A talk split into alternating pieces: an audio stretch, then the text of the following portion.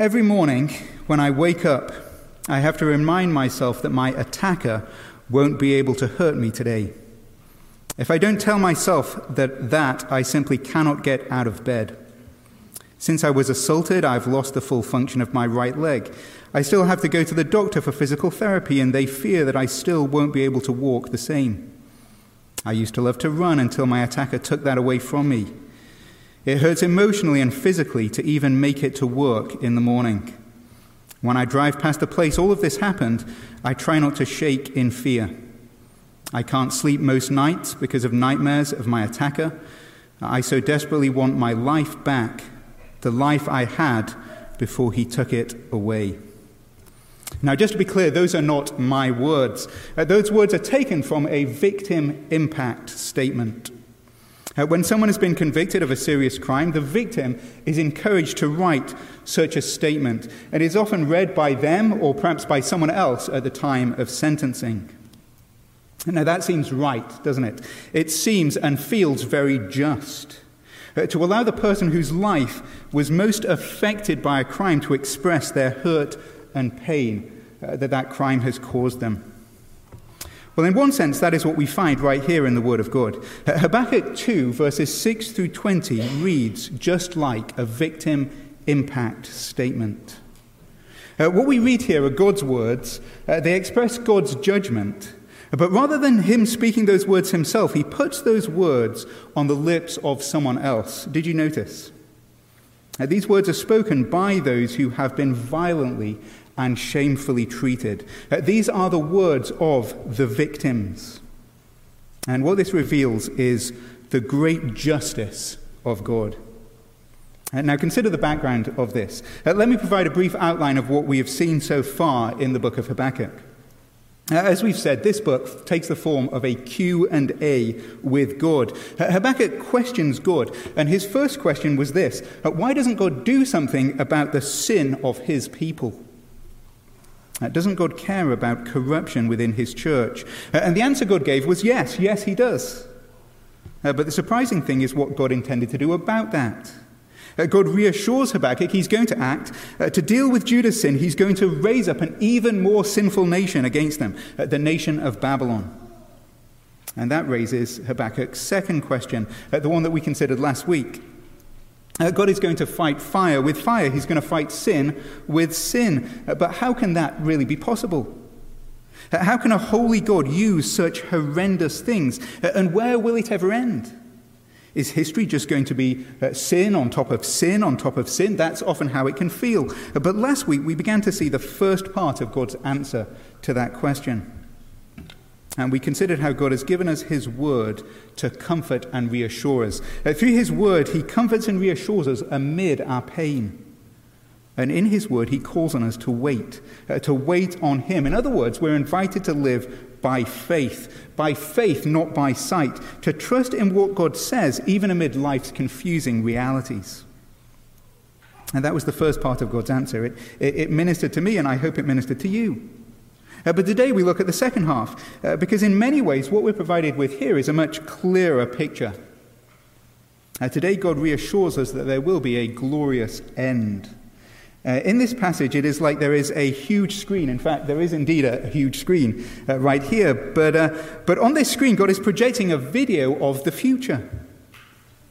Habakkuk 2 is, is almost like a time machine. Uh, God knows the end from the beginning, and, and for a moment, He invites us to experience that end with Him. And that future includes the full manifestation of the justice of God. Uh, in the future, God will fully and finally judge all evil. Uh, you see, this is the hope. This is what we're waiting for God to do, is it not?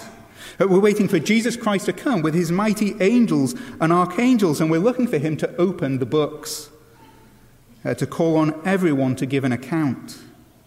Uh, God sees everything, even the thoughts of our hearts, and one day, this is the hope, one day God is going to go through history with a fine tooth comb He's going to deal with even the smallest thought, word, or deed in which there was even the slightest trace of evil. And this is what God has said He's going to do. In fact, it is written in stone. When? We don't know. But that it will happen is absolutely and utterly inevitable. And so in Habakkuk 2, we are projected forward into that day. And this is the wonderful thing, I think. We view that day from a very particular perspective. And not from God's perspective, nor from the perspective of the perpetrators, but rather we view that from the perspective of the victims themselves. Uh, here we have a victim impact statement. In fact, it's more than that because God allows the victims to declare his sentence on those who commit evil against them.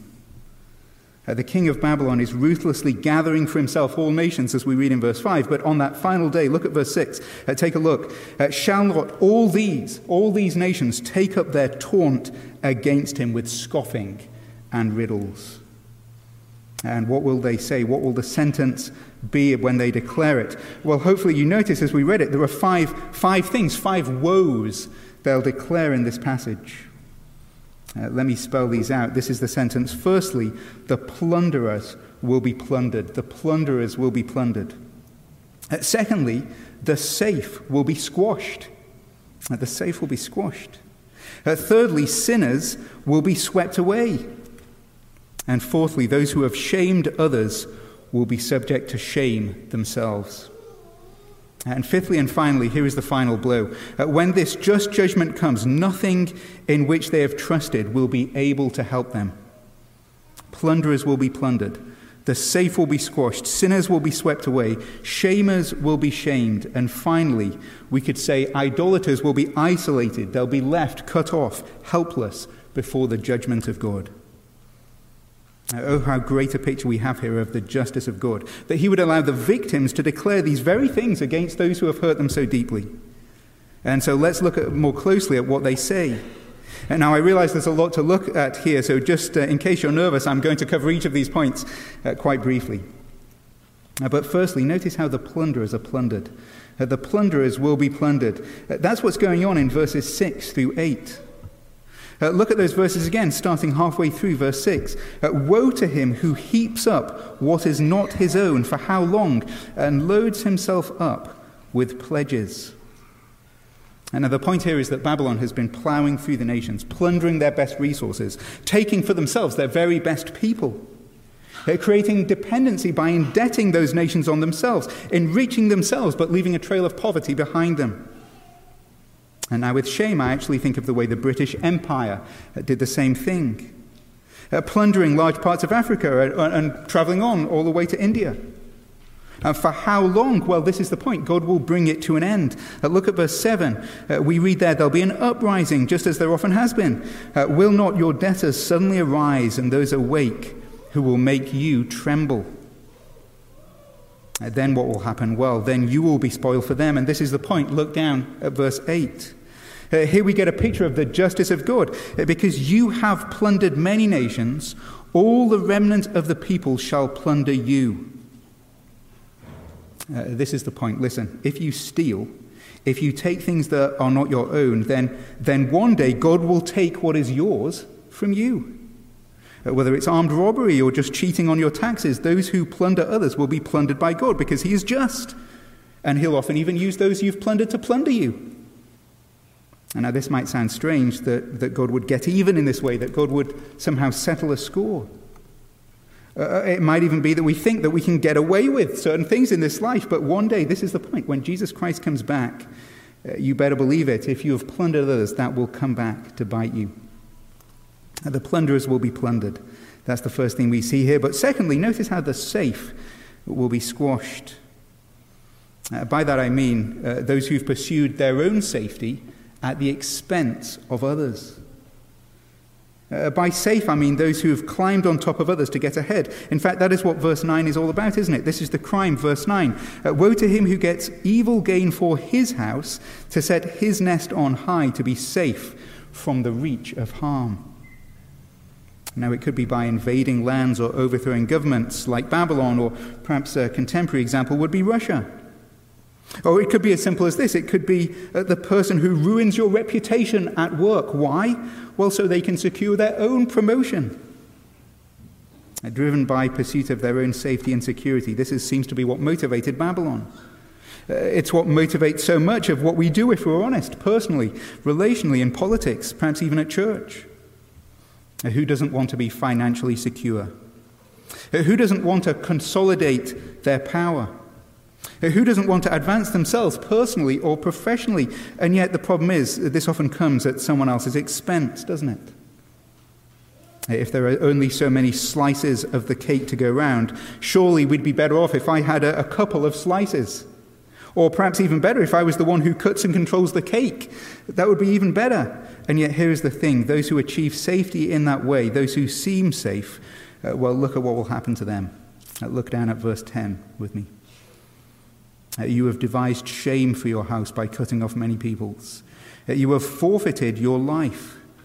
For the stone will cry out from the wall, and the beam from the woodwork will respond. Uh, now, what's going on here? What does this mean? The stone's crying out, the woodwork responding. Uh, why would the house they have built to keep them safe be making so much noise around them?